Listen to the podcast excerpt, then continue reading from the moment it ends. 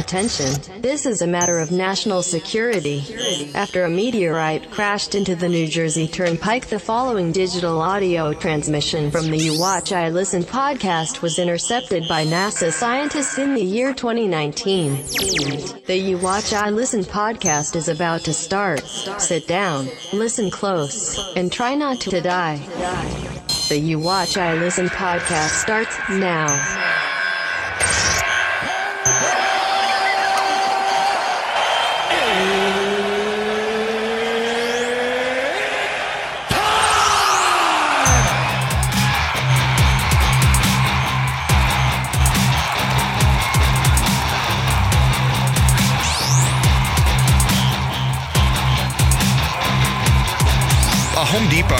In Kansas had to be evacuated for a bomb threat. Oh, fuck yeah. Oh, oh take it out, take it out.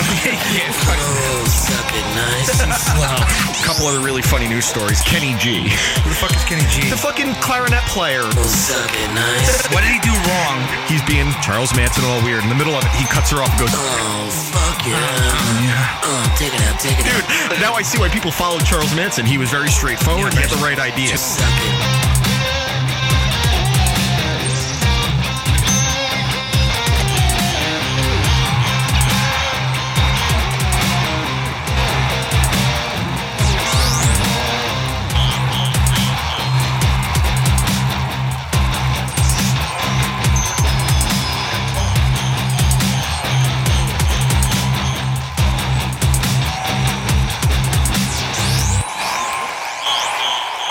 It's time for the You Watch I Listen podcast, and always remember don't sniff it, just do it. Well, this is kind of fucking weird, guys, isn't it? Sure is. I was waiting to Yeah. see uh, who would start. I was going to see how long we could take that pause Uh, before you know we what? find out who's going to talk first. He he said start, and then I forgot to count. So I was like, this is like a good time. Uh, oh, hey guys, this is uh, episode 93 of You Watch I and Probably our most, uh, no, definitely our most untraditional show to date. Um, I don't know if you guys are watching the news. Uh, Taylor, Josh, I don't know if you are. There's some weird shit happening in the world. I mean, that's that's just putting it lightly, man. It's like it's like the world is falling apart. It's almost time to put our heads between our legs and kiss our ass goodbye, dude. you know, it's kind of crazy when you think about, about last week when we recorded.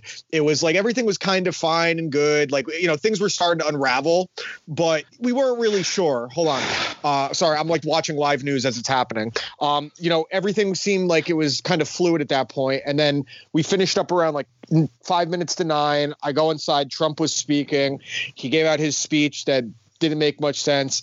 And then once he's done, the NBA season is suspended. And I feel like since then, It's just really been spiraled. it, yeah, it's it's it's been a perpetual motion downhill the entire time. It's been really bad. Did you see someone? Uh, someone said it called it the Kung flu. It's Flu. terrible. They, they actually asked. They actually asked Trump about that today, um, and uh, and he was like, "Someone in my," he go, he's like, "Someone in the White House called it what? Kung flu." Oh, dude, that's the best. That's the best name for this. It is so the funniest like, name for semantics it. were getting. Uh, it, I mean, it, it, that's the thing. People are like spending more time worrying about what we're calling it. Like, uh, you have the liberals that are calling, you know, calling it the Chinese virus or the Wuhan virus racist, and then you have people on the right that are saying it just to provoke a reaction. Shut the fuck up, everyone! Please shut the It- fuck up. It, it's it's such a such a, like a big waste of our time normally, and now that it's you know now we're now we're talking about it as far as like a pandemic is concerned. I feel like there's much more important things we can be doing as opposed to getting the virus's pronouns correct. You know yeah, I'm cor- saying? Like- exactly. Like to, to to talk about like the, the liberals that are like calling it racist, to act like during this that you have the right to call anything racist shows their fucking privilege that they don't like acknowledging. Like Oh, you're really God. worried. Like the fact that half the questions Trump got today were about the calling it Chinese virus being racist. Okay, West Nile wasn't racist. Ebola wasn't racist. Um, I, the Spanish flu wasn't racist. usually you call H1N1, these things by SARS. where they're they yeah you, you they usually call these things from where they originate from like i just there's so many more important things hold on wait i just got some news about wwe It's going to be Uh. WrestleMania 36 is going to be a, a two night presentation hosted by Rob Gronkowski. Facts? Is that is that like like big Yeah, facts? no, no. It, it, they just, I'm literally reading the official announcement right now, which honestly is a better idea considering the circumstances because the last thing anyone needs is an eight hour, no audience WrestleMania. So wait, wait, wait, hold on. So since we were talking about this, I'm on Twitter. The f- top three things trending: hashtag Trump pandemic, hashtag Trump lied, people died, and hashtag Dear Bernie. We have like, come on, Dear Bernie, thirty-six thousand tweets. Grow up, Dude, guys. I, I You're not love getting your fucking health care. I love looking at some of the trending stuff because sometimes it, it just doesn't make sense. Like the thing that's going around right now is that video from the kids down in Florida, um, like three, like six of them getting interviewed, and the one kid in quotes is what it says: "If I get corona, I get corona." At the end of the day, I'm not going to let it stop me from partying. Yeah, or like, or, or, or there was that chick on St. Patrick's Day. It was like, it's okay. I have a weak immune system, but alcohol kills it, and I self-medicate. Oh, And they- really? And they, yeah, I self. Medicate. Fucking Percocet. I'm I'm tired of everyone's shit.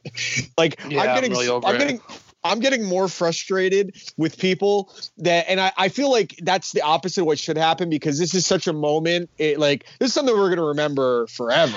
You know, I mean? I, so that video just pulled up on my news feed, and Brian, and uh, the lead singer of Knocked Loose, Bryan Garris, says, "Let them die."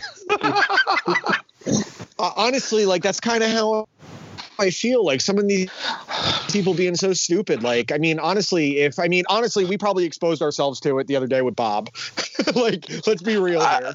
I mean, more than likely. Oh, dude. Okay, so get this. So my mother calls me today. Is like, I think you might have had it already. I go, how is that even possible? She goes, well, you had the flu, you had pneumonia, you had this and this. I go, so so what are you trying to tell me, doc? Tell talk to me. And she's like, well, that means you're probably immune. I go, I'm not Matt Damon in Contagion. Stop it. No, no. it doesn't work like that. You're not. You're not just immune to it. And there's been people that have had it and then they, they recovered from it and then they got it again. No one knows what the fuck is going on. Anyone that thinks they know exactly what's happening with this is a fucking liar.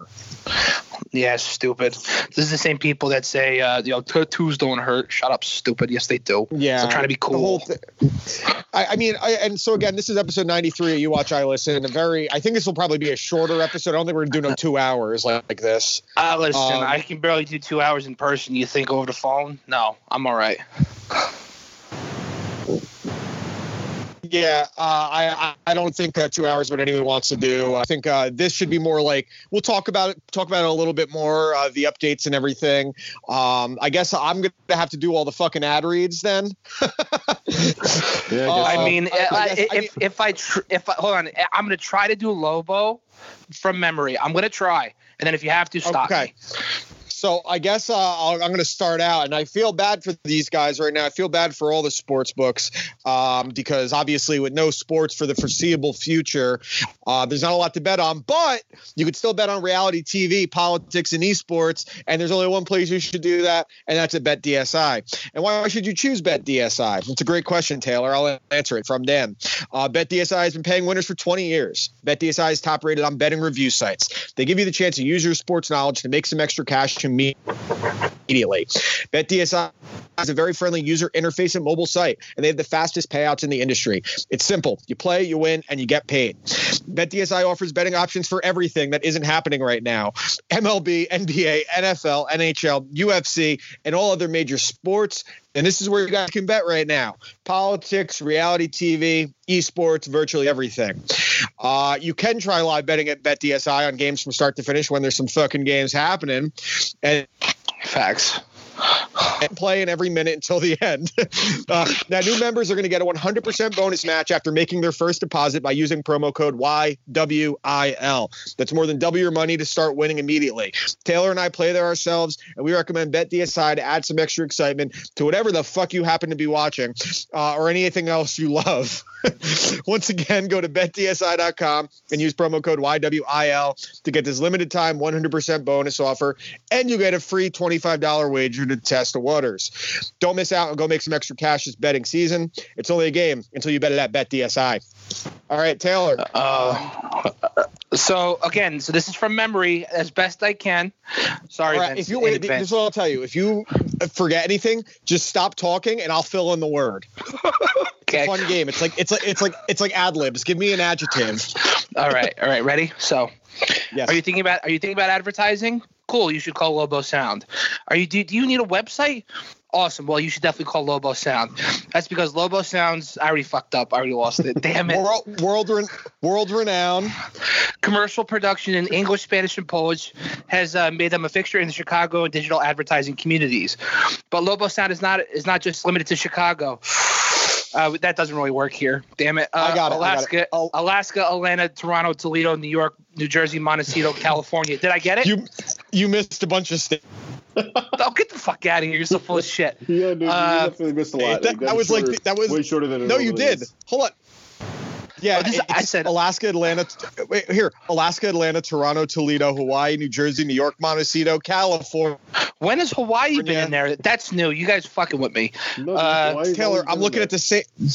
Hawaii has always been in there. Wherever you are, Lobo Sound has your back. Dan, finish it. I, I can't do it anymore. Wherever you are, Sound has your back.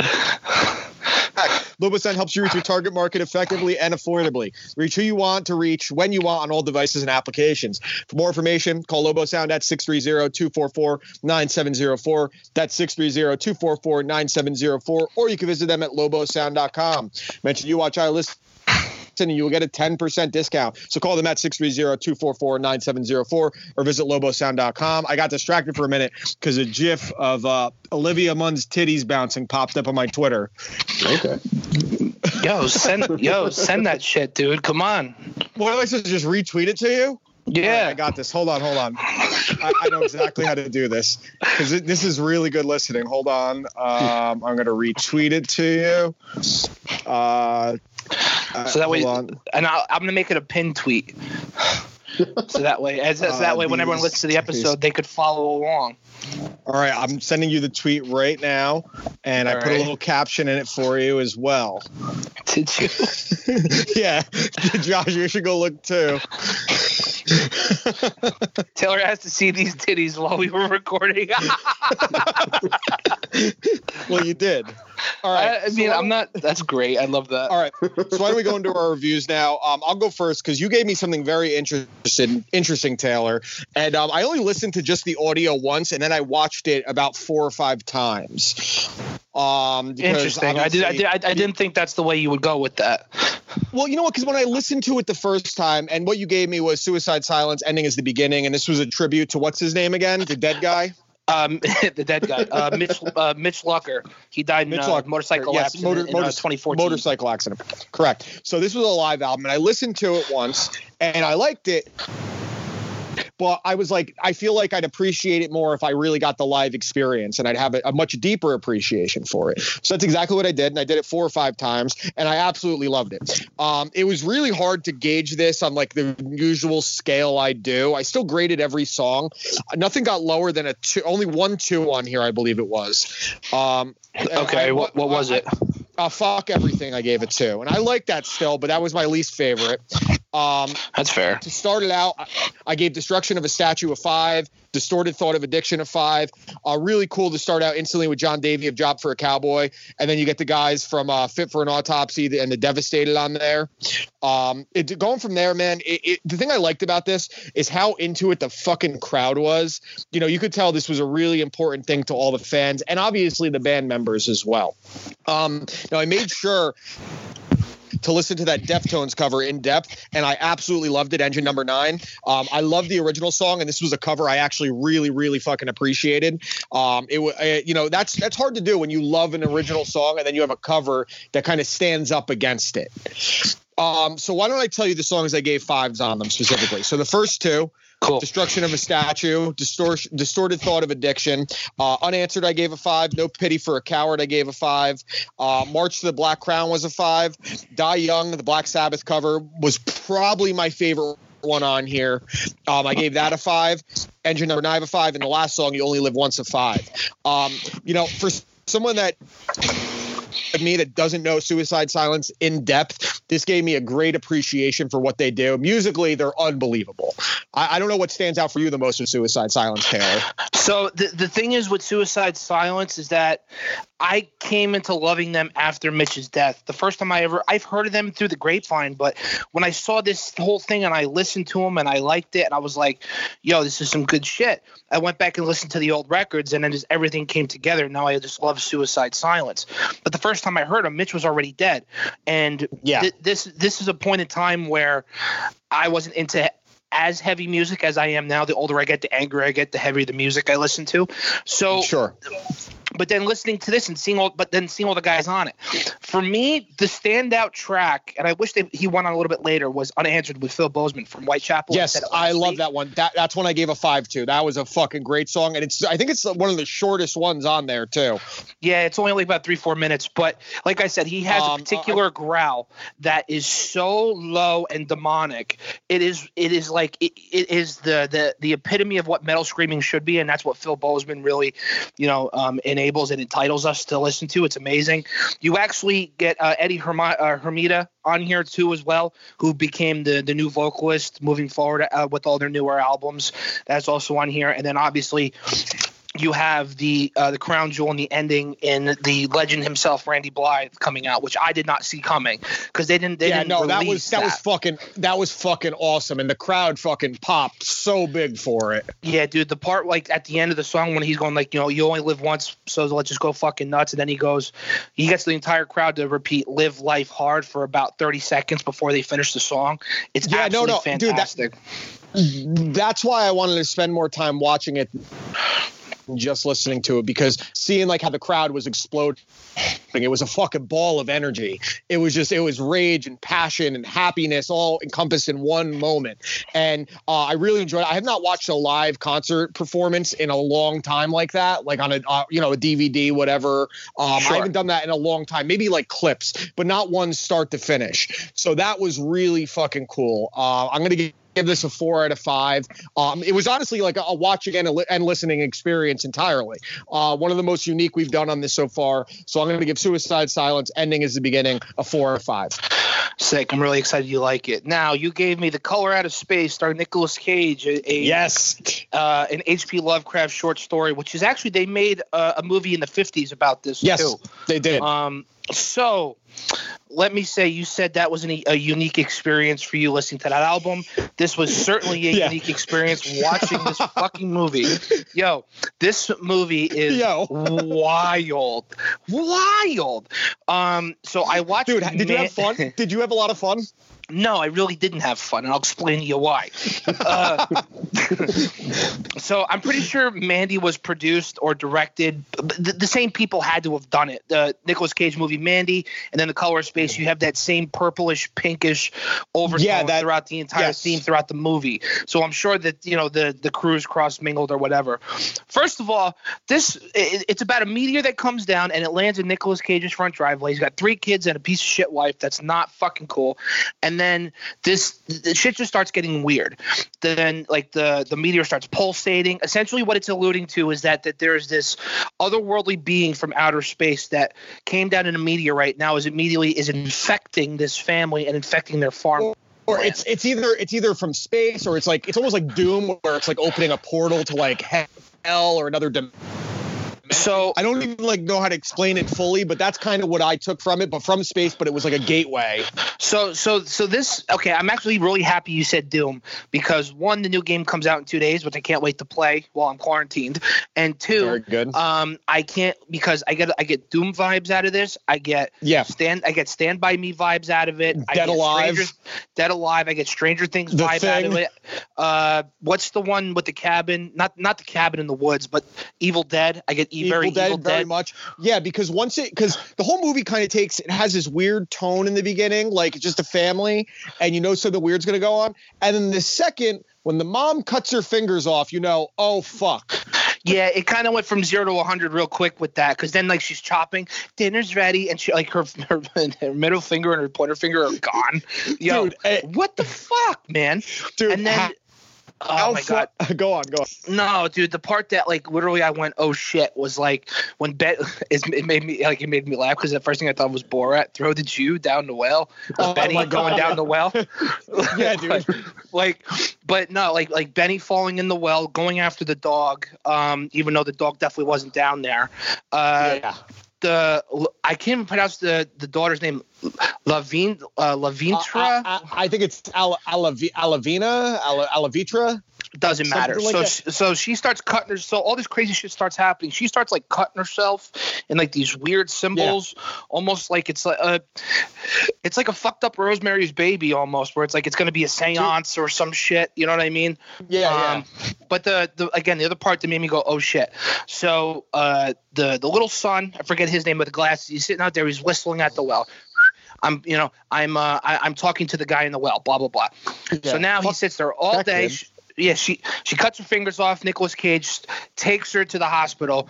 Shit, weird shit starts happening at the house. They come back, and I guess the mom runs out to get the kid who's just sitting there, and they they're hit with like this fucked up like alien blast, like. Yeah, dude, you know, they're fused together, and I'm just like, "Ugh."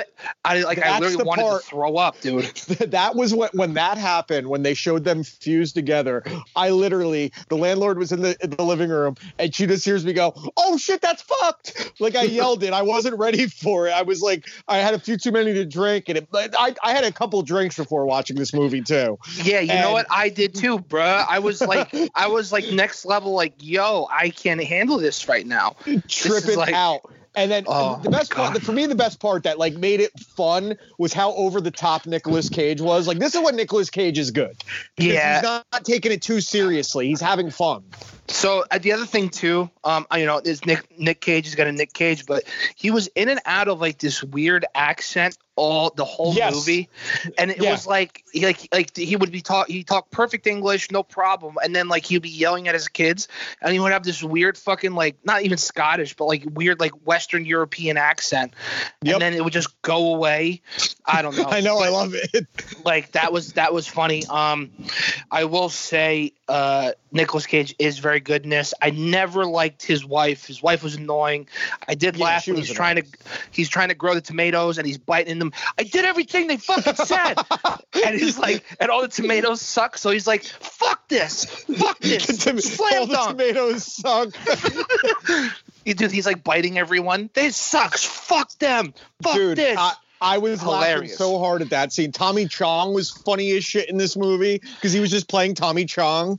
yeah, pretty much. He was basically Leo from that '70s show again. Yeah, that's pretty. That's all he has to do. That's what we like Um, him for.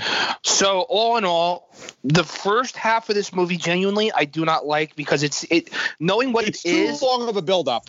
Yes, for a ridiculous last forty-five minutes. The third and Yeah, fourth the act are payoff. The, pay, ridiculous. the payoff is great. Like it's worth it. The first act is tough, and then in the second act, when things start getting weird, like if they cut that first act out, down by like 15 minutes and just got to when the asteroid landed and shit started getting weird, everything would have been perfect. It would have been as fun a movie as you could make in that genre.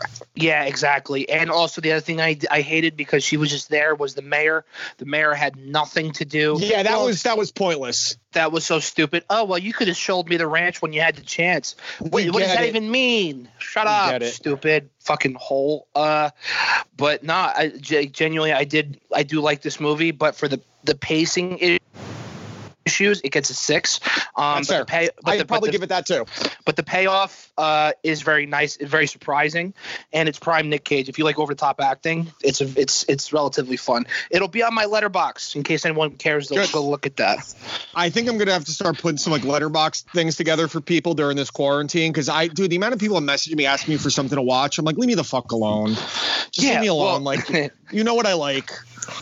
Well, no, no one really knows what you like because sometimes you hate everything, and I like guys. you love everything. you like guys with gloves, dude. Your butt. All right, so I'm glad you like that, Taylor. Um, now before we do our picks for the week, uh, we got to give a shout out to the uh, the drunken people that we're friends with. Um, it's, there's no reason to waste everyone's time trying to be fancy. The goddamn hashtag Shots for Likes podcast is where you need to go for your comedic podcast experience. Whether it be sports, video, video games, shitting on current events, hashtag Shots for Likes is sure to make you laugh. One of them may even chug vodka out of a condom. They stream each podcast every Saturday night at 11:30 p.m. Eastern Standard Time on Twitch, YouTube, and Mixer. Episodes are released on Mondays. For all links to the live channels and podcast platforms, go to shotsforlikes.podcast.com. And as always, drink with us and don't Dude, be because cunts. that to me That sounds good. so Weird- great. I can't wait to hear that weird back. doing that like not in the Well, same room you- as other people. Well, usually it's like we, we all make like an eye contact with each other very quickly. Be like, ready? Don't be guns. it's just it's just funny. Like like okay, Dan comes in, then Josh comes in, then I come in. Wait, we have to Yeah. start again. Like it's, it's uh, like we're we're a shitty acapella group. yep, drop of a hat. All right, so Did we did we um, ever actually explain what we're doing here? I don't think we ever told the audience. Uh, Oh, that's a good point. That's a good point. Um, so what we're doing is uh, none of us are here. Like we're here, but we're not here. I'm the only one in the official studio. Taylor's at home. Josh is at home because we have an 8 p.m. curfew uh, that these guys can't be on the road. Understandably so. Uh, shit's really weird out here. New York City's falling apart. Henry Winkler is tweeting very scared right now. Uh, shit, shit's a mess. So um, we are literally doing this on Skype, the three of us. Um, I'm pretty sure people will get that from the the tone of how we started and the how it sounds as well, because it's not going to sound like it normally does. No, it, you know what? No, Uh, it's- hearing it through the headphones Josh- it doesn't sound too bad. I think that we're going to be fine. You know, obviously there's going to be a little bit of a difference in audio quality, uh, but it's not going to be poor audio quality, not by any not by any means. No, no. I, I believe No, it, it, no, it, it, it, it'll it'll totally be fine. Just Josh, just make sure you keep the fucking audio, okay, dude. Don't no, lose the audio. I already did a test. uh, I already did a test. lose 40 Uh, minutes so I of know it. Exactly what I'm doing. All right. So well, we didn't start with our normal thing, and I didn't get to ask you guys how your week has been. So Josh, uh, you're the one that really set this up. We'll start with you. Josh, how's your week been? Dude, this has been a weird week. Uh, you know, so uh, for those of the audience that don't know, I work in the firearms industry, uh, and for all that you're hearing about the craziness around toilet paper and uh, milk and you know uh, non-perishable foods going disappearing from the grocery store, the same exact thing is happening with ammo. There is no ammo anywhere in the United States. It is some of the craziest shit I've ever seen. We got caught off guard industry wide it's insane. It's totally, totally insane. I, I, you know, people are acting like this is a zombie apocalypse, and that's it's honestly not the case. Uh, at least I don't think so. Not yet. I mean, I at this point I want that. like I'm rooting for that at this point. Like because I, I, I, rather, I really wouldn't hate it. I want I I don't like this like slow decline and collapse. I'd rather just everything go like hit, hit me with a fucking meteor like uh deep impact. I don't even want the Armageddon one. I want the tidal wave that takes everyone out, and I want to be on the fucking with a, a loved one as the tidal wave takes, and then fucking Elijah Woods riding a dirt bike up the mountain with a baby and his girlfriend. I mean, who, I mean, who, I mean, who, who Some of wouldn't sign that, up for some that? of that cut out, but it's going to sound really good on the final recording. Like, the- you- you That's cut in awesome. and out, and then So- you heard the Elijah Wood thing like perfectly. That's awesome. Elijah Wood and a baby and his girlfriend. Uh, Taylor, how's your week been? uh, again, it's I think for everyone in the in the Northeast, specifically the metropolitan area, has just been a very very weird chain of events that's been unfolding right in front of our eyes. Uh, again, like Josh is having his his issues in his industry. Dan is well founded in his issues in his industry, and I work in heating. So my our biggest issue is that we have to go to customers' homes to fix their heat. We can't just fix it over the phone. It's not tech support. So the big issue we're facing right now is having customers not wanting us in our homes, rightfully so. So Yeah, sure. it's it's I, I- don't fault the customer for not wanting anything like the ancillary work, which is the stuff that we make our bread and butter on in this in the in the you know in the warmer months. No, and it's like no one wants it done right now. One because of everything closing down. Two because of the money shortage. Everyone is uh, everyone is now broke within the last week because of everyone getting laid off and going home from work. And on top of that, no one's buying oil, and the price of oil is is to shit with the rest of the market. So it, especially in a small business, it's very weird. It's unprecedented and it's like uncharted territory for everyone. So we're working with, you know, different aspects of local governments in order to come up with a precise plan and to really define what an emergency service is.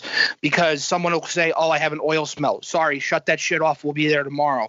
But it's it's very touch and go. It's very weird, um, and that's basically been my week. I really haven't had time to do anything else except play 2K, um, which you know, and that's honestly the only the only thing I have, I have time for. Which Colucci just signed on. Fuck you, Colucci. yeah, it's uh, and, and my week has been uh, pretty fucking hectic because as we know, um, like I just said at the beginning, everything kind of like started to unravel right when we finished episode 92 last week. Um, Trump spoke, NBA was canceled uh, or suspended. Then all the college basketball tournaments are happening, the ACC and Big East tournament, and then this week was supposed to be the you know the actual tournament. And uh, my industry is fucking crazy right now. Like business uh, companies are going under, like uh, a good amount of them. We're safe. We're not really worried. We're in a very good position actually. Um, but obviously, my work life has mostly been customer service last week, which is the last thing I want to do. Um, talk to people, and because like the two du- two sales dudes, one of them being Colucci, are taking phone calls, and I'm dealing with people on the chat and on Facebook and on Twitter DMs and just nonstop. And it, it's such a process because the problem is like not only are we inundated, but the people that we get the tickets from are inundated, and that's directly from Ticketmaster. It's directly from teams. It's directly from venues. And they're like all trying to do the same thing we are is we can't refund everyone at once and because we're not getting refunded at once. You know what i mean? And thankfully because everyone's kind of going through this together most everyone's being really understanding about it you have a couple people here and there that are like th- you know oh I, I need it right now like dude like most banks like refunds don't post right away anyway and Nah, say I mean, no matter what and stuff like this, there's always going to be one or two outliers that fuck it up. Honestly, especially in something like this. That that's exactly what it is. And I mean, most likely I'll be working from home in the, uh, for the foreseeable future. Um, I'm gonna I'm gonna be going to the office for as long as I can because I, I I work in a small office. We have five people in there, and we're all six feet apart. So I'm not really worried about this social distancing crap right now. I don't think that means everyone else should, and I'm not saying that you sh- if you can work from home, you should be working from home. Um, but Sure, I- for I- that I agree it's. I'm gonna uh, I'm gonna hop off for a second, but uh, keep going. Oh, it's it's just a really weird time.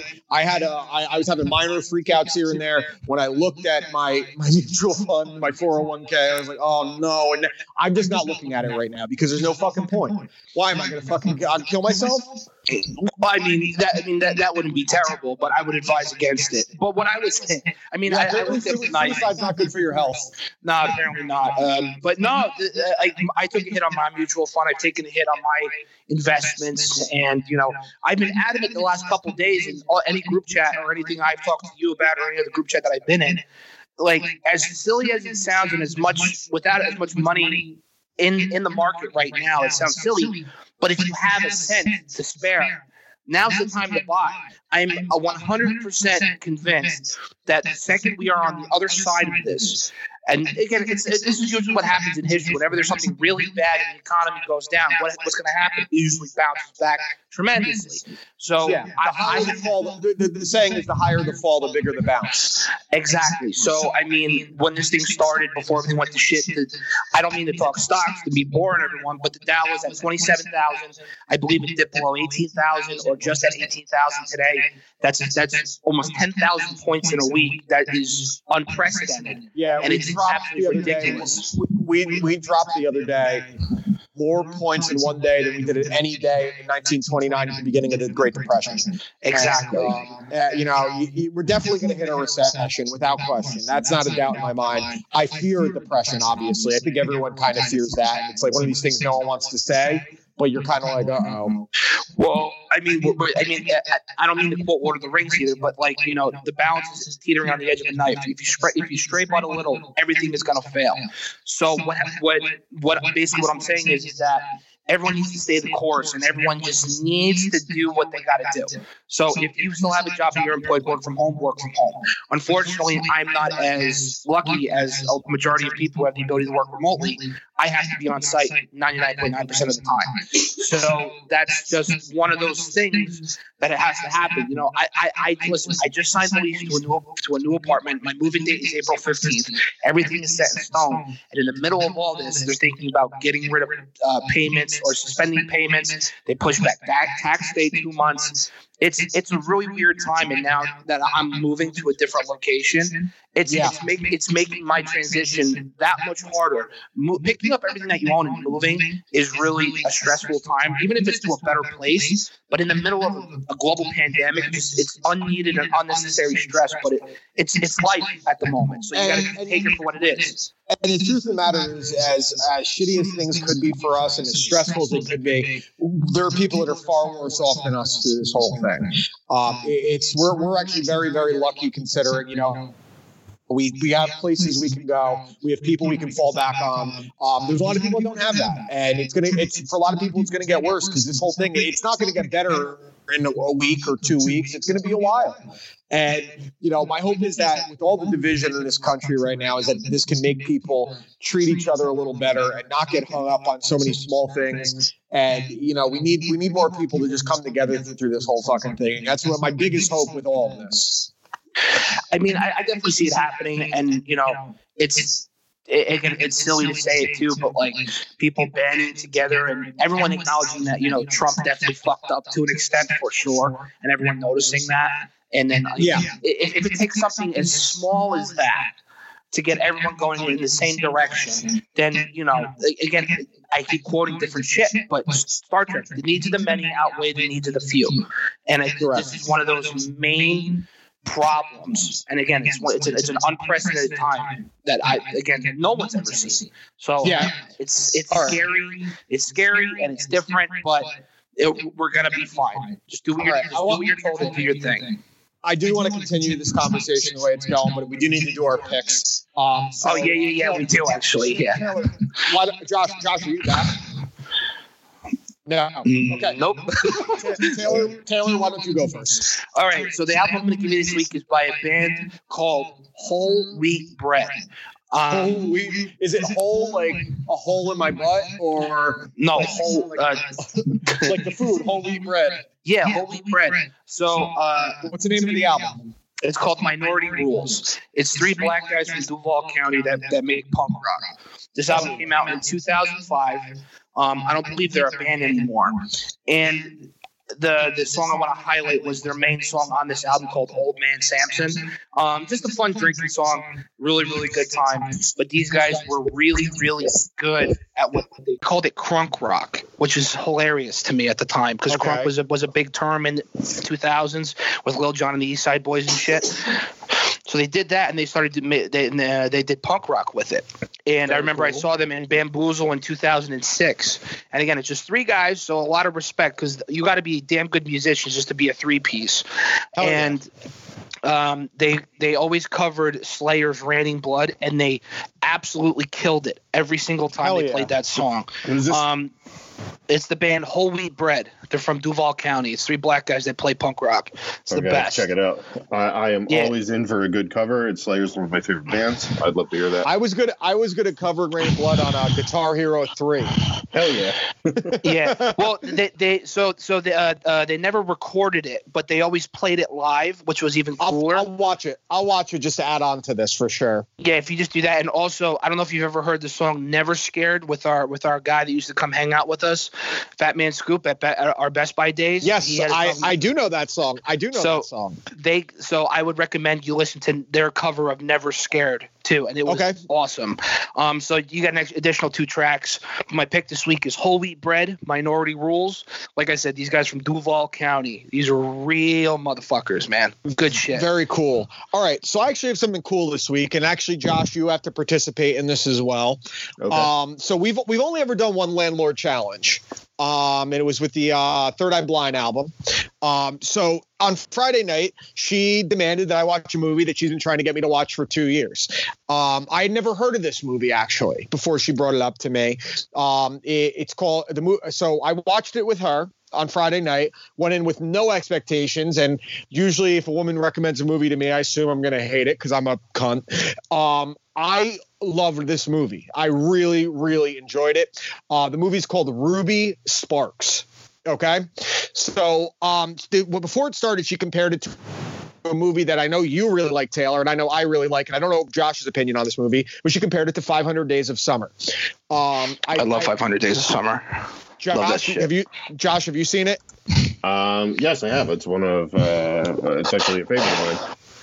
Okay, so it was very similar in that sense, where it's this kind of like quirky love story. Um, it stars Paul Dano, who you definitely know who he is. He was in uh, Taylor in The Girl Next Door. He was the the the nerdy friend with the glasses that ends up. Oh, he was, uh, at the end of it. He, he was Mince, or whatever Yes. his name is. Correct, Klitz. Klitz is what Klitz. his name was. Yes. So Yeah. he's the star of it. He's actually playing the Riddler in the next Batman movie as well. Um, so Paul Dano plays this uh, an author who wrote this like big coming of age story that was this really popular book, but he's had complete writer's block since then. Um, he goes out to dinner with his brother, and his brother's trying to set him up with all these girls. He wants no part of it. So he's he's trying to write his next book, and he's uh, while he's trying to write this, he starts having these dreams about this like dream woman of his, and he starts writing the book, uh, uh, or starts writing about the woman he's dreaming about, and then this woman manifests in real real life. Okay, it's weird. I was like, how the fuck does this happen? And everything he writes about her in her book in his book is what her per- personality becomes. Um, and the the girl in the movie, she was the the girlfriend in The Big Sick, which I know you really liked as well, Taylor. Um, Zoe Kazan is, I believe her name is. She's actually Paul Dano's real life wife as well, and she wrote this movie. Um, I, this this was a That's really cool. this is a really strange movie, but it was a very charming, quirky, fun romance film that in the last it, it, it, it when it got re- reached its like climax, it was in a point where it could very easily fucked up the ending, but I thought it, it kind of like had a perfect landing into a very complicated story. Um, their chemistry was great. Obviously, if they're married in real life, I think it's really cool that she wrote this movie. Uh, the directors also did uh, Little Miss Sunshine, and they did Living with Yourself with Paul Rudd on Netflix. Um, which so I'm very I'm a very big fan of them. They're very good at this like awkward kind of humor and storylines. Um, uh, I think you both are really gonna like this movie. It did really remind me of 500 Days of Summer in a lot of ways, and it just a very very enjoyable movie. It is on my Plex for you guys. Uh, I like I said I couldn't find it anywhere. Um, it is called Ruby Sparks. That's the pick for this week. All right, cool. And then actually just realizing this Paul Dano guy, he's been in a lot of shit, man. Little Yeah, Miss man, he's a- Sunshine, There Will Be Blood, Looper. Yeah. 12 Fuck. Years a Slave. Uh, my he, he's been in a lot of stuff. He's a really good actor, and he actually has the perfect look to play the Riddler as well. Yeah, Um, I was, some- I was, I was gonna say, I, was, I saw a picture of him, and I'm like, that's definitely Eli from There Will Be Blood. Slithered Yes. out of your mother's filth. Yes, and there's other people in this too. Annette Bening's in this movie. Antonio Banderas is in this movie. Um, for it's always cool when you get a movie that you never even heard of, so your expectations literally don't exist, and then to be so surprised by it, and actually like you know a movie's good when you could sit there and talk with the person you watched it with for about 20 minutes about the movie and the themes of it and the performances. And I I wanted to talk about this movie with the landlord for a while after seeing it because it stuck with me. I really enjoyed it. It's an easy watch as well. It's short, it's sweet, very good movie. Sick. I can't wait for that. I, I, I need something a little nice during these Yeah. trying times. It's very uplifting, and I mean we need it because we're not gonna have any fucking new movies for a while. yeah, we're not. Yeah, dude, I mean, it crazy is- shit. it's wild because it started last week. Like I was like, I, it started actually a few weeks ago with uh, James Bond with No Time to Die. They were the first to really do this, and then I texted Josh like joking, like, haha, Fast Nine is canceled or postponed by a year, and everything is fucking canceled. And Yeah, it's like uh, it's I, like like obviously like where does the buck stop? But I mean, Well, you, you have to. it's smart to see that some of these movie studios are getting really smart about it. Like on Friday, uh, Universal Studios is going to release uh, for renting or video on demand uh, The Invisible Man and uh, The Hunt and another movie that just came out as well. I know um, that Vin Diesel movie that just came out, Bloodshot, is going to be available to rent starting next week as well. Um, I think that forever long this goes, that's the smartest thing the movie studios can do. And I've seen some people complaining about the price of renting one of these movies twenty dollars. Uh, That's what you- that's what what do you that's that's what you that's what you normally pay on iTunes for a brand new movie anyway. And And, then if you like think- if you catch a sale, And if you think about it, if you go to the movies, you know, you're if you go to a evening showing of a movie, you're spending twelve dollars on a ticket, right? At an AMC, 10, 12 bucks. and then if you- yeah, then if you get it, so let's say you go with someone else and you you know you're talking tw- over twenty dollars already. Then you're talking some snacks, so a drink. You're spending thirty five bucks at least. Yeah. So it to me, it's it's the best case scenario, and I, I hope more and more studios are going to do this because the box office and the movie theater industry is going to hurt so bad from this. On top, everyone's going to hurt from it. Not to undersell anyone else, but this industry is really going to hurt as well. Yeah, no, it's definitely going to take a it's, it's going to take a very big hit because these movies rely on their opening weekends to really make back a majority of their budget. So that that's something I could definitely see taking hit. I mean, obviously, like you said, everything's going to take a hit, but I think that, like, for the short term, and by short term I mean a year minimum, if it even goes that far. Um, I think that's the right and the smart decision. I mean, just for the public because Yeah, you, you I mean- can't risk being in a fucking AMC with these goddamn people. No, not at all. Because people go out and there, there's some people I know right now that are they have symptoms and they're like still going out. They're like, well, if I have it, I have it. I'm like, it's not about you, asshole. Like you're gonna give it to the person that's gonna give it to their 60 year old, 70 year old grandmother that's got a fucking heart condition. So fuck you. Yeah, it's it, it's a it's a it's so much unselfishness that's uh that's like uh, accumulating all at the same time, and I, I hate to s- I hate to sound like like an old timer, even though I'm the young one out of the three of us, but like Sure. it's it, it's a very millennial mindset. Fuck you, I'm gonna do me. It's a very Dude, selfish the, the, mindset. the craziness that I see is that people just, you know, totally disregard all of the information that they have about this thing to the point where the states had to step in and say, we're not even going to open bars anymore. Bars are not allowed to be open because you people can't be fucking responsible. Like, how No, I mean- like that people What- are out so- packing Yeah. bars, lining up outside of bars, trying to get in when this fucking epidemic is going on. It's absolutely insane. dude on on saturday after um taylor i was with you saturday night after i left uh the doctor and and quaz's house um i went to go pick up the landlord up in warwick and they they were at a house and then they they walked over to a bar and she's like i'm hanging out outside i'm like you did the right thing like i looked i could not believe how many people were at the bar on saturday Saturday. Like my my social activities right now are pretty much con- staying to hanging out the house with maybe like two or three other people. You know what I mean? hmm Like I'm not. I, yeah, I- it's it's, it's relatively it, the same. It's not worth it's it. not like- as as much as I want to go. Like I want to go hang out with Bob and I want to go see everybody. It's just it, it's it's not plausible and it's not smart to do that at No, this at this and- current time. And like right now, you know, the curfew, they're not going to arrest you if you're on the road after eight, but you don't even want the inconvenience of wasting a, uh, an officer's time if he feels he has to pull you over when all this other shit is going on. I know um, the reason they had to shut down the uh, the bars in uh, Hoboken, I think was the first city in our town that shut down all the bars. Um, because on Yeah, Saturday it was night, Hoboken and Morristown. Yeah. Yeah, on, on Saturday night. Yeah, Taylor, it's right. You texted us about uh, Hoboken on Saturday after I left. Um, what happened was there was multiple bar fights, including one where someone got hurt really bad, and because of all the other stuff going on, it took an ambulance 40 minutes to get to the bar. Like it's it's just not worth. Like I want to respect all the people that are actually having to work the fullest capacity of their job and beyond, and that goes from our our police officers, our paramedics, uh, our firefighters, and then you know what? The- I I, the kids at the supermarket that are working deserve to be treated really fucking well right now. It's true, dude. Honestly. I mean, Yeah, seriously. I mean, you, you you got fucking teenagers ringing people out with masks and things. So I, I went food shopping the day after we recorded last week on Thursday, and I went Yeah. for and I went just for normal food shopping because I I needed to get some shit, and everything is gone. And the thing that was so striking and so glaringly obvious that I like it, it like it hurt me as a human was there's these parents bringing these young kids out, five, six, seven years old, to these supermarkets, and these kids have tears in their eyes. They got masks on. The, Yeah, their they're parents scared. are scaring their kids shitless, and it's like it, it's like a seven-year-old or a six-year-old, while while you know while being as young as they are, they shouldn't be exposed to that type of like chaos and disarray. I mean, there there should be steps Well- taken that parents. Like, I mean, it's one thing to see it, but it's another thing entirely when you bring your kids out and it's just in the middle of all this, you go off and you start fighting for toilet paper. yeah, I mean, you're putting a kid in a, in a spot. That's like we we all worked at Best Buy, and how often did you ever see fucking children in the line? Rarely, at our store at least. you'd see it here and there. Yeah, but sure. Because of the the potential danger, because people act like animals when they feel like there's no, they're not going to be able to get what they wanted for a fucking TV. And now we're talking things that people think they need to live.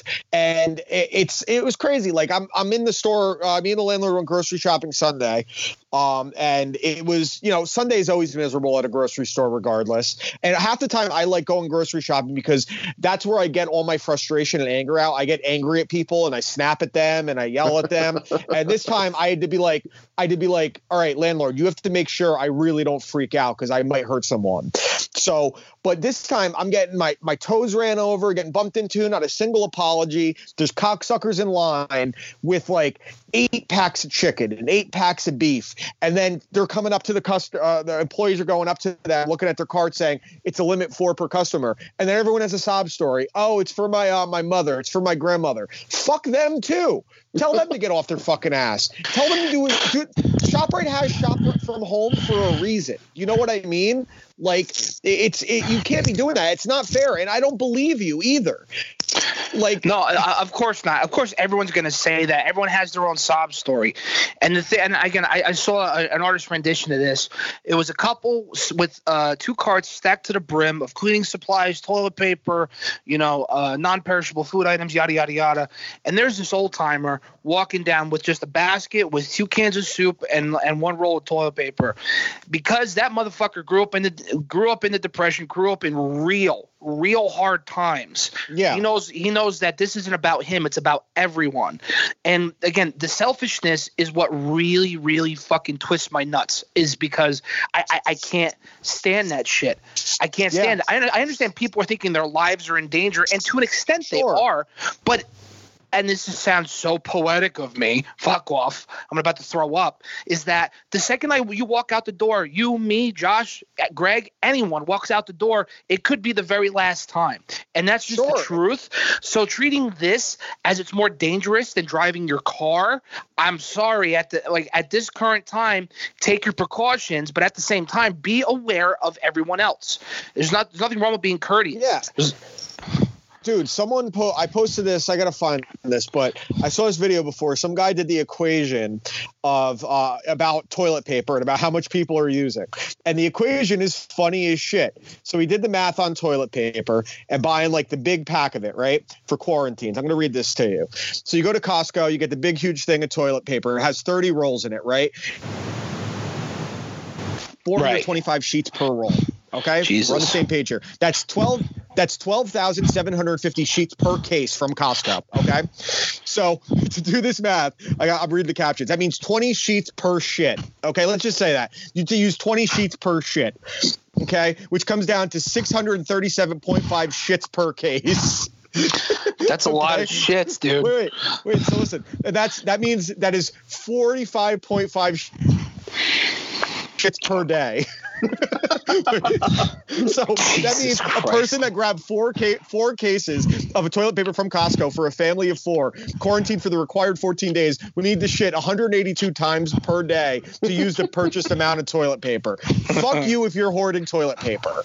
Like I go through, I live with the landlord. We go through maybe, maybe a roll or two a week, maybe two a week, because I shit at work most of the time. I save my fucking he- heavy heat sticks for the office.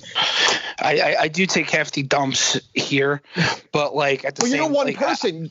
yeah, uh, I mean, I, I listen. Before this stuff started really going off the rails, I bought a 24 pack because there was one time I ran out and I was by myself, and I'm like, "Ooh, what am I gonna do here?" And I had no, I had nothing, so I had to just, all right, and I hopped in the shower. Taylor, the amount of times I remember I was like trying to sleep and I get a text from you downstairs. Can you bring me toilet paper? Because there was never, dude, there was never any downstairs, bro. And there Never. were times I there were times I ignored you because I wanted to hear you have to shuffle upstairs with shit ass. dude, it was literally the worst, man. It was the fucking worst. And I, Josh, I, I see him come up the stairs. He thinks I'm sleeping, and I see him walk up the stairs like waddling with shit ass. I'm just standing at the end of the hallway. I was like, "Hey, did you need toilet paper?" Yeah, he was so fucking blatant about it. At the end, I was like, all right, whatever. Gives a fuck? dude. But I mean, that's the, but that's the point. Like, what? You, you take a shit and you don't have toilet paper. Take a fucking shower. Take a fucking shower. I think I feel like that's so much easier and more fun than just Dude, you know wiping what? your ass. You know, uh, the toilet paper thing aside, you know what I think is crazy? People buying like mass amounts of perishable foods. Like, okay, you can Yeah, you like can milk. freeze it- you could freeze a steak, you know, whatever. But why are you buying five gallons of milk at a time? Milk goes bad in like three weeks. So are you? telling Yeah, me that's really weird. Five It's- gallons of milk in three weeks? There's no shot. No, no, like, dude, it's still like uh, my my my- dad has this like he, he showed me. It's like this milk in like a cardboard box. I go, where the fuck did you get Par- that? yeah, that that's called uh par, par, that's called Parmalat. I know what that is. it's um, like that's- that's that's, like it- next it- level like doomsday No, dude. prepper shit. Honestly, it tastes like normal milk. Like, and you don't have to refrigerate it until you open it. Once you refrigerate it, it tastes like normal milk. It's re- it's almost like it's like kind of like that powdered milk, but it's already pre-made. Yeah. Right. I've had it before. It's fine. But at that point, honestly, the things you're better off getting is the milk that lasts longer, like uh, unsweetened almond milk, which tastes just like fucking milk. That shit lasts like four weeks before it goes bad. Hey, OJ Um, told me to go get some oat milk. Dude, I saw OJ. O, o, OJ posted a video before talking about how he's upset the golf courses are getting closed. like, I, I, I kind of really appreciate his blatant obliviousness to everything because he's he's been doing it since he cut two heads off. He's just oblivious. Dude, it's great. I was saying, wait, He goes, speak- "You wait, wait, I speaking not of- to get too mad about stuff, and then something happened today that well really pissed me off. Wouldn't you know it? They went and they closed the golf course, so I walked on down there and I beheaded a couple of caddies. Pretty much, Dude, it. wait. if you want to hear something to talk about being oblivious, apparently Jared Leto had no idea about the coronavirus Yes, even I was actually. Get I have this fuck written out of here. here. This cocksucker went and he was meditating for 12 days. And he comes back to the world. Wow, everything's gone. Fuck you. Like, Yeah. what, he- first off, first off, don't believe him that he didn't know. I believe that he was doing some type of meditation, but I guarantee I, I don't believe that he didn't know for a fucking second. Dude, that, that whole That just- is such a Jared Leto thing. Fuck that guy. He's always He's so he's so Uh, pretentious. He's just so Dude, like, I, I, he- I- he, you like, know, I, just- I should have given you a fucking 30 seconds to Mars. That's what I should have done. I didn't hate their first. I didn't hate their first. The album that had the kill on it. I didn't hate that at all. I knew that album pretty well. I actually kind of liked that album when it came out. I haven't listened to it in fucking years. And whenever 30 Seconds of Mars comes up on my phone, I skip it. So maybe I do hate it. I don't know. But the one thing I would say is that we got some interesting things out of all this. Uh, Taylor and I watched the No Crowd UFC on Saturday, which was really interesting. That was I watched the No. Crowd Raw on Monday, and I gotta say, it had like the top ten, like a, a new top ten Stone Cold moment in it. He, he does I did his see normal Stone "Give me a hell yeah" thing, I saw it. and they pan to the nothing. empty crowd. And, it, and then it's Byron he really? Saxton. Yeah, dude. It was actually funny the way they edited it. It was like they played on the fact that his whole gimmick is the crowd, and there was no crowd there. And then Byron Saxton was the one that yelled "Hell yeah!"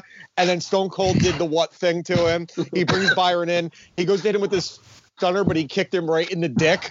Like he he straight up booted Byron Saxton right in the sack. That's And awesome. Then, uh, so and then I saw the footage after Raw went off the air and the Street Pop Profits came out, and Montez Ford may have given one of the greatest sellers of the stunner I've ever seen in my life. It was uh. Uh, it's just really weird, man. Like AEW is about to go on with no crowd, and the thing with wrestling is, Well, I mean, I- that's pretty wrestling is. normal. What'd you say? I said that's pretty normal. Yeah, uh, that- that's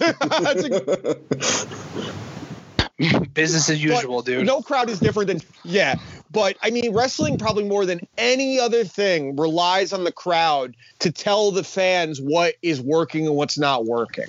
And I don't think it's going to work for anyone. Like it's I I would rather them just pump in crowd noise. Like give me a fucking laugh track. Have someone I want Randy Orton to hit an RKO and then the Seinfeld bass line to play. Like I want shit like that. They should go back Like, to having that- having Roman come through the crowd since there's nobody that'll fucking throw beer at him. No, it's- what, what you, what you should Yeah. do is the, the, the second Brock Lesnar or someone comes out, you just play the Curb Your Enthusiasm music. Yeah, I like I like that. Or how about this? Superimpose, put a green screen around the ring, and superimpose like the Nintendo 64 No Mercy graphics into the crowd. Jesus Christ. like there's some really fun creative things they can do and i think i from what i understand from the first no audience thing they did on smackdown this past week to raw they're getting better but i still don't what's going to happen the first time the first wrestler that tests positive for this what are they going to do they have to shut it down right Oh yeah, they, there's no way around it. yeah I mean, you I would don't think see- you would think so. I think in some twisted way Vince would find a way, but I mean, like how would he? It was me, Austin. Like Yeah, I love, uh, like I love, I love all the Owen Hart memes going around this week about how. Uh, Oh, dude. Vince is gonna Vince is gonna cancel an event for uh, for sickness. A, a dude a dude fell from the ceiling and died at a show, and this motherfucker continued and, and finished it. Yep, that's dude. It's kind of crazy when you think about that. That they continued the show after this guy fell and died. Like they literally uh, continued the show. What other weird things? I mean, sports obviously are at a total standstill.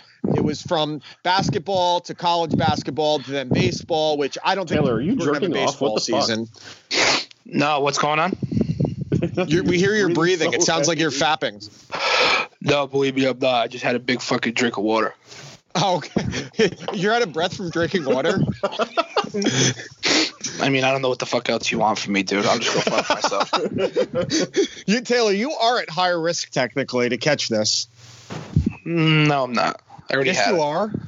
No, you didn't. Yes, I did. No, what are you talking about? Josh, no, had no, you talking about? Jo- What are you talking about? Josh is more susceptible. That motherfucker has hypertension, and I'm more susceptible. Well, Fuck outta okay, here. fine. You're you're both overweight and susceptible. what do you want me to say? I'm not Like, susceptible. guys- I'm gonna be Do you guys have any? Do you guys have any legitimate fears about catching it? Um, I mean, no, no, because I already had it.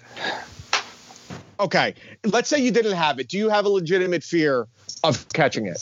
I'm not afraid of catching it. Um, I, I, if it happens, it happens. But like, um, you know, it's it's just one of those things. You know, like how do you?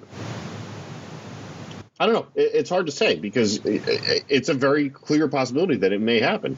You know, Yeah. uh, This thing will not go down without someone that we know not getting it. Yeah, it's uh, the the o- the odds are someone we know has it already. Multiple people, in fact. Mhm.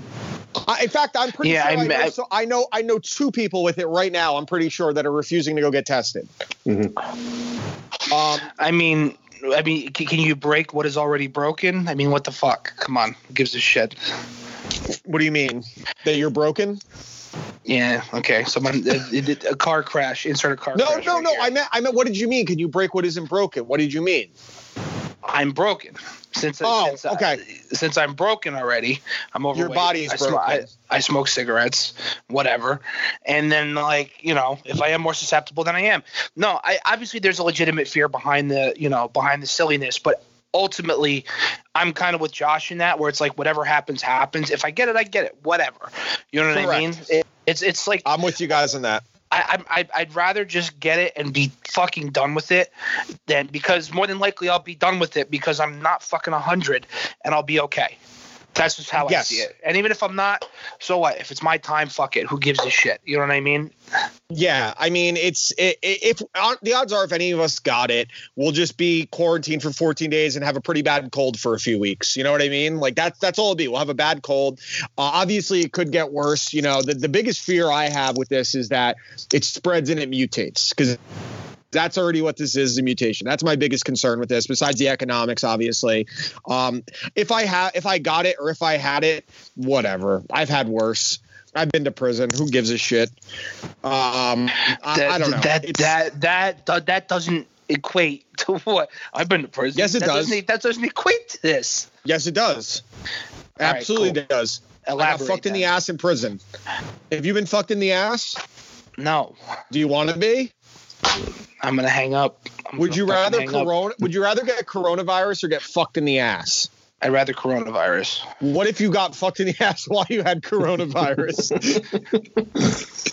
that's that, that that's just that's just a terrible that's just a terrible scenario to find myself in, and I hope Yeah, I, I hope I never find it. Come vid nineteen. COVID nineteen. Um, so we were talking we were talking before about the UFC with no crowd, which is pretty interesting. But the one thing I noticed, and we talked about it when it happened, Taylor, was Dave Maia got knocked the fuck out by Gilbert Burns. Like one punch knockout, and the ref didn't see like there was no crowd reaction. So the ref just let him get punched like eight more times, like unnecessarily. Yeah, there was yeah that that was the weird thing. Like it, it's it's a borderline highlight reel knockout, and especially It, like, was Dave- straight. it, it was a highlight reel knockout. When you watch it back, if you piped in crowd noise, it's a knockout of the year contender because it was just a beautiful hook. Dude, and so, and like I said, he knocked out Demian Maia of all people, who's like who's who's no fucking slouch, and then the ref just paused. Yeah, like, uh, I- what I do I do? Damian- that was such a weird thing to witness because the ref had no idea what to do. Uh, uh, I'm trying to think. Damian, yeah, Demian Maia hasn't been finished in a fight since. Listen to this. I'm looking at his record right now. I remember watching this fight because I remember all my buddies who said he was going to win. He fought Nate Marquardt at UFC 102 in August of 2009 and got knocked out with a punch 21 seconds in. He has not lost, but been finishing a fight since then. He, every fight he lost was fought in that time. it was by He submission fought Anderson decision, Silva, Mark right? Munoz.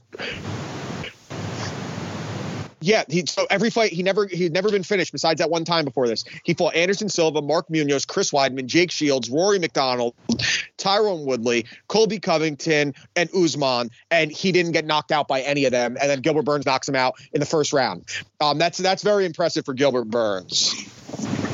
Yeah, And- definitely. And like I said, being it so early in the fight and across, especially from the guys you just mentioned, that's a fucking murderer's row at 155 and 17 and like 170. You know, Correct. So that's wild. Yeah, and I mean now we're we're waiting to see what happens with the Khabib and Tony Ferguson fight. Um, uh, they're talk. The rumor I'm hearing now is that it will play take place in Dubai, um, and because they're not going to allow allow allow it to take place anywhere in the states. They were trying to get the whole card moved to the reservations, like the Indian reservations out in California. But after Trump came out and said um, it should be groups of less than ten people together, uh, the re- Indians were kind of like, "Hey, white man gave us disease before, not again." Yeah, it's like pale face come and sneeze on our faces. No more. Exactly. We'll just give him smallpox again on purpose. Um, but uh, I really hope Tony and Khabib happens. I've been waiting for that fight for fucking. Um, it's been so long. Uh, I mean, this is- Four this is the years, four or five fifth time they're supposed to fight now. Yeah, it's it's it's Yeah, pretty it's been a wild. while. And uh, uh, you know, we we uh, the another funny story I saw some guy uh, got caught uh, by his wife uh, with his mistress because he uh, was in Italy and he got coronavirus over there with his mistress. How I dumb mean, do you have that, to that, that- that- I mean, that's one way to get caught, I guess. You know, it's like, uh, so what are you doing over in Italy? Oh, I was there on business. Were ya? Yeah, exactly. Um, all right, do you guys want to talk a little NFL before we wrap this thing up? In a pretty wild fucking week or so into trades and free agency. Yeah, especially with the big news we heard today. I, I wouldn't mind hitting it every once in a while. which and, then, news- and, then, and then judging what our teams have done in free agency or have done already, like, what do you think and shit? Yeah, well, uh, what big news did you want to bring up, Taylor? For- Uh. T, TB to TB. Tampa, uh, Tom Brady, Ugh. most likely going to Tampa Bay. That is nuts. yeah, I mean, That it's is a, nuts. it's it's pretty wild. I've always believed since the season end before the season ended last year that he wasn't going to be on the Patriots next year. I did not think the Bucs. Um, I thought for sure a West Coast team or the Titans. Um, uh, it's very interesting. Uh, it's going to make that division very very interesting. Josh, what are your thoughts being a, a resident of the, the NFC South? Yeah, I don't care. I just I don't care. well, where do you what do you, what have you thought about what the Li- the Falcons have done so far? You know, I, I I haven't had any time to think about what the Falcons have done so far because all I can think about is this new 17 game schedule and how eight and eight is no longer an option. I know that. Listen, listen. Eight and eight isn't, but eight eight and one is. Oh, shut up. That- That'll be it. That'll be it. It'll either, the first the first season under this new schedule will either be eight eight and one or fucking seven and ten. Eight and nine. Eight and nine, seven and ten. Stupid bullshit. Fuck me. Fuck the Falcons. Fuck Thomas Dimitroff. Fuck Dan Quinn's staff record label and his motherfucking crew. That's awesome. Oh shit, dude! It's I mean the Falcons kind of you had, had to know that some things were changing just because uh, the the financial situation they were in, losing the you know, tight um, end. I, I called Um, it a couple of months ago. I knew I knew that they were going to cut Freeman. I knew that they were going to cut uh, Desmond Trufant. I knew that those were coming. Um, you know, if you're going to let Hooper walk, because obviously that's a big contract that they can't afford to take on. I think they got a Sure. solid replacement. You know, he's obviously Yes, not going to produce the same level that Hoop can produce, but you know, he's a guy that can go out there and he can catch passes on third down. And at the end of the day, when you've got guys like Calvin Ridley and Julio Jones, uh, you really just need another third down option because those guys are going to soak up the you know the the heavy load of the targets. Um, you know, but the question Yeah, is always going to be the lines, the offensive line, the defensive line. They went out and they got this guy from uh, from the Rams today. He had a pretty solid year last year. You know, he's pretty Yep. much a pass rush specialist, eight and a half sacks. Can't really complain about that for a guy who's not playing every down. Um, you know, so I, I, I'm okay with the changes that they've made. I don't know if they've made enough to really um, compete for the top spot in the division, but I don't think that they'll have as bad of a year as they did last year. Uh, I think Well, they also won't be as bad as they won't be as bad as the Panthers either. yeah. Um, Yeah. So, Ta Taylor, what have you thought about what the Broncos have done so far? Uh, I'm really surprised at how aggressive John has been, but I like the names that he's brought in so far. Actually, the biggest surprise to me today, besides uh, Tom Brady of Tampa Bay, was the Broncos somehow getting Jurrell Casey from Tennessee for only a seventh round pick.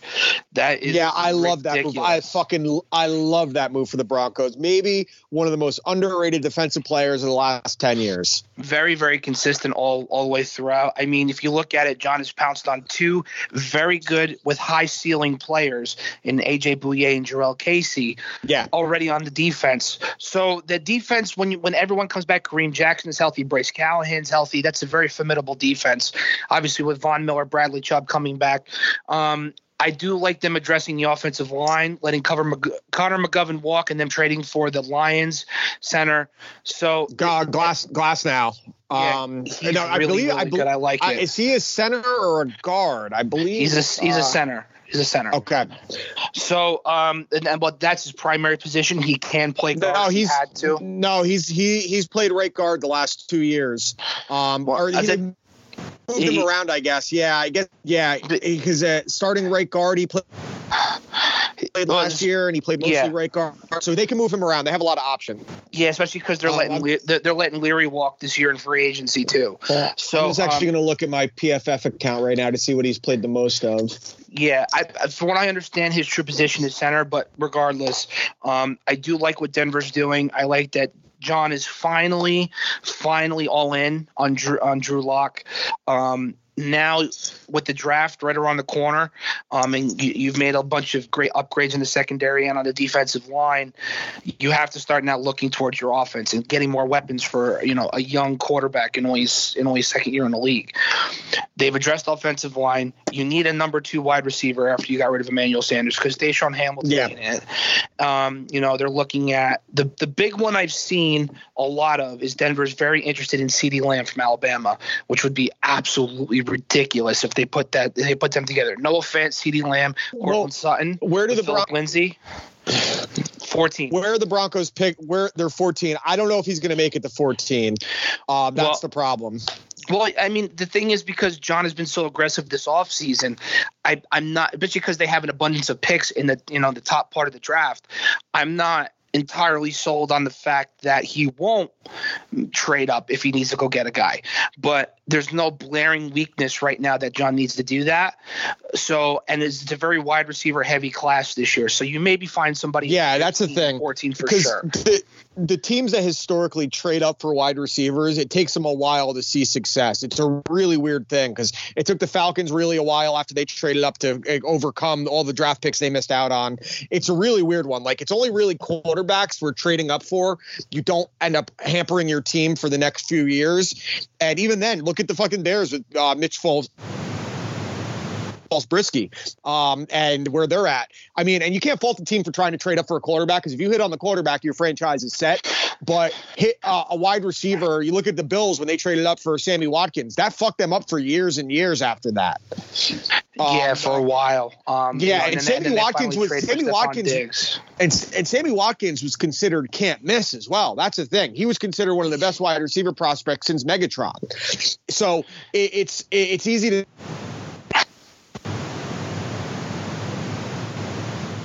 No one is can't miss because anything could happen to any one of these guys. How many guys we think that were going to be great that ended up being, dude, Leonard Williams? We all thought he was going to be a beast. Yeah, he throws me an absolute animal coming out of USC. I Um, completely I mean, agree. there were some other uh, interesting moves that went around, um, and there's still some really good players out there that are, are we're waiting to see. Obviously, you just talked about the the Stefon Diggs move, um, which in hindsight made the trade of DeAndre Hopkins look even crazier. Um, that, that I still can't get over what the Cardinals had to give up and why the Bill O'Brien would ever do that. Dude, literally, the Cardinals unloaded a massive contract to get back a top two wide receiver in the league. Ridiculous. Yeah, yeah with Larry rid of, Fitzgerald coming back too. Like, what the they fuck? got they got rid of David Johnson, who let's be real, for a year and a half he was awesome, but he was only awesome for a year and a half. yeah, he, he hasn't even come close in the last couple years. No, he's he's been hurt, and maybe he's still young. Maybe he can figure it out again. I mean, we've seen this past year we saw two guys that were kind of considered average, and Duke Johnson and Carlos Hyde play really well behind the Houston offensive line, but they shipped off 11.5 million dollars in Duke Johnson and took on 12.5 millions for DeAndre Hopkins. Again, one of the best receivers in the league and one of the most sure-handed receivers of all time. Um, it's it's very interesting. And uh, shifting gears, uh, I've, I've been very very impressed with the Miami Dolphins and what they've done. Not what I was expecting whatsoever. Um, I mean, no. Did anyone think they were going to get uh, Byron Jones?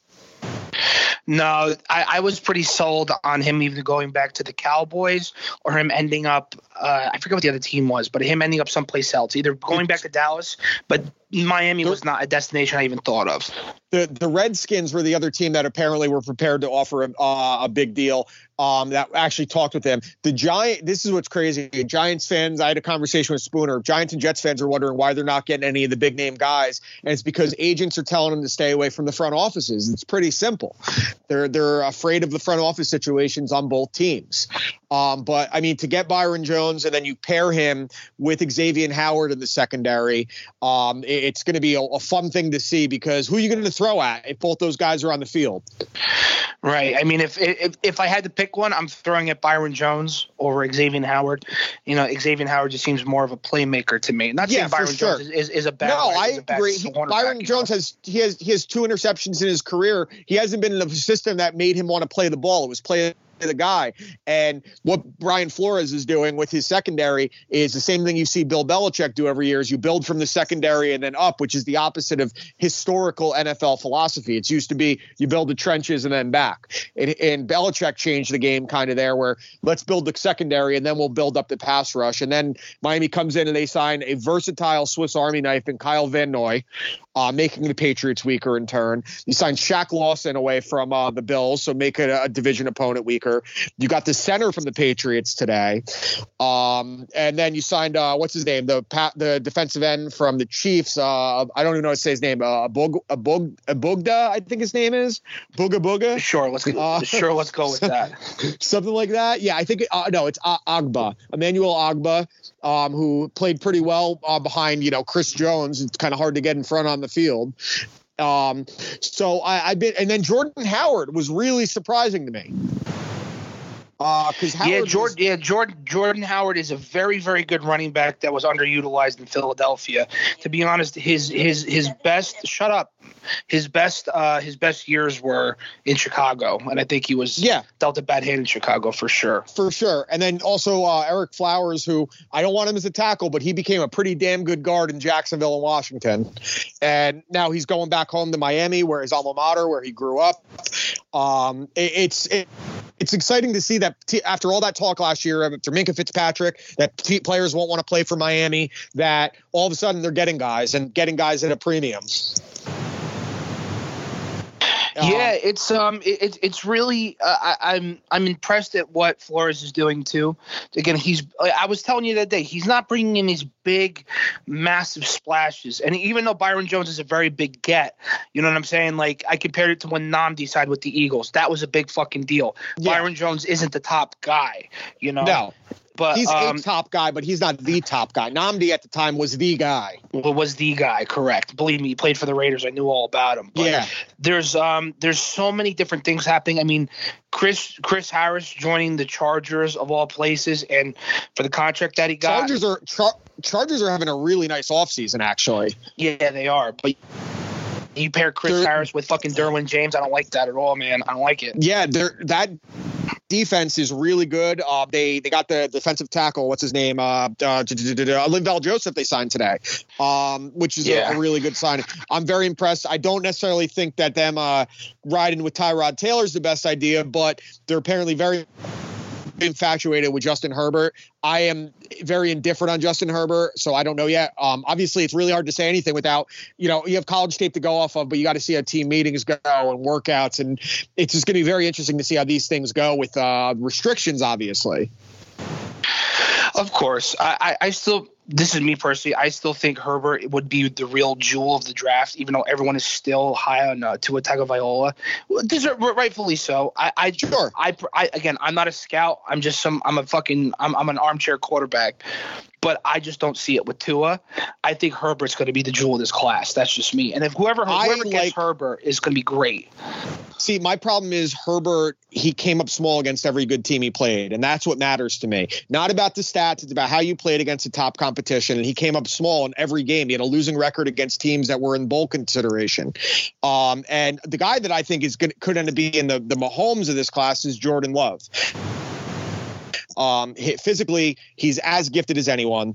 Um, I, I still think there's a chance Miami trades up for Burrow. Burrow was liking tweets about the Dolphins drafting him last night. He's pushing for it still, even if he's saying he's not. So I don't know. I yeah, think- no, I kinda, he- I kinda, he's, he's not going to Cincinnati, dude. He's not doing it. there's things I like about each quarterback. There's things I like about Herbert. I like his size, his toughness.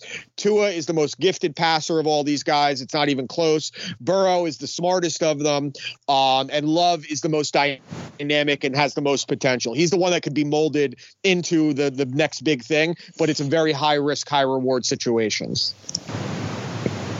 Yeah, definitely. Um, uh, just again, again with the free agency stuff, it's just it's been a welcome relief from all the the fucking nonsense sure. chaos we've been dealing with. Because with no sports, free agency is my favorite time of the year. So is draft day, not the fucking movie. Fuck you, Kevin Costner.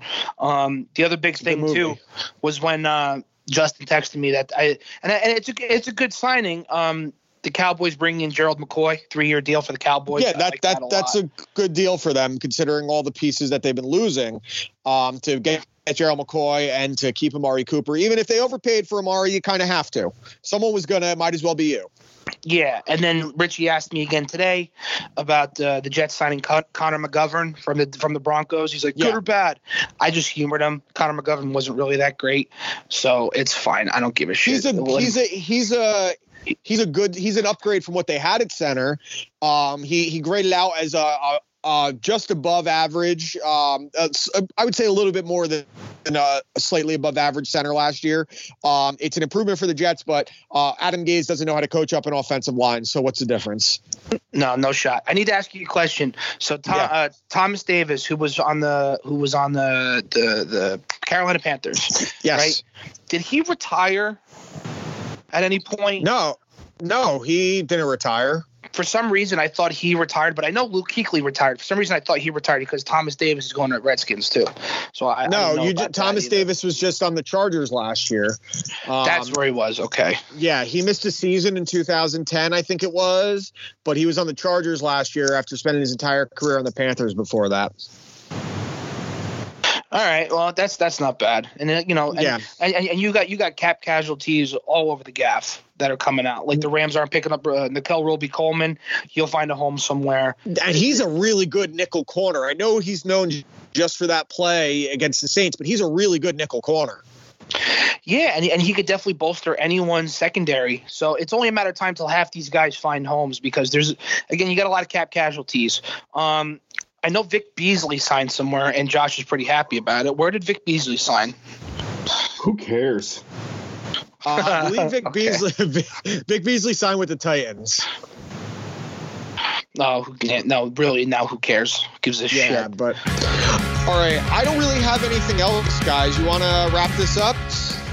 Uh, yeah, I, yeah, I think I think that's good. I'm I'm I'm good on it. There's nothing else to really talk about. You know, it sucks. Okay. Um, well, this was our uh, very interesting uh, remote episode. I don't know how long we're gonna have to do this for. Maybe we'll switch to as things change, switch to weekends in some way. Um, I, I don't know. We'll figure it out. But um, everyone, be safe. Um, take care of yourself. Take care of your loved ones. Take care of strangers. Uh, thank you, Bet DSI, Lobo Sound, Shots for Likes. Um, uh, let's have sex. All right. All right. All right. Bye, Taylor. Bye, Josh. Love you. Bye, everyone. Shut up. Later, guys.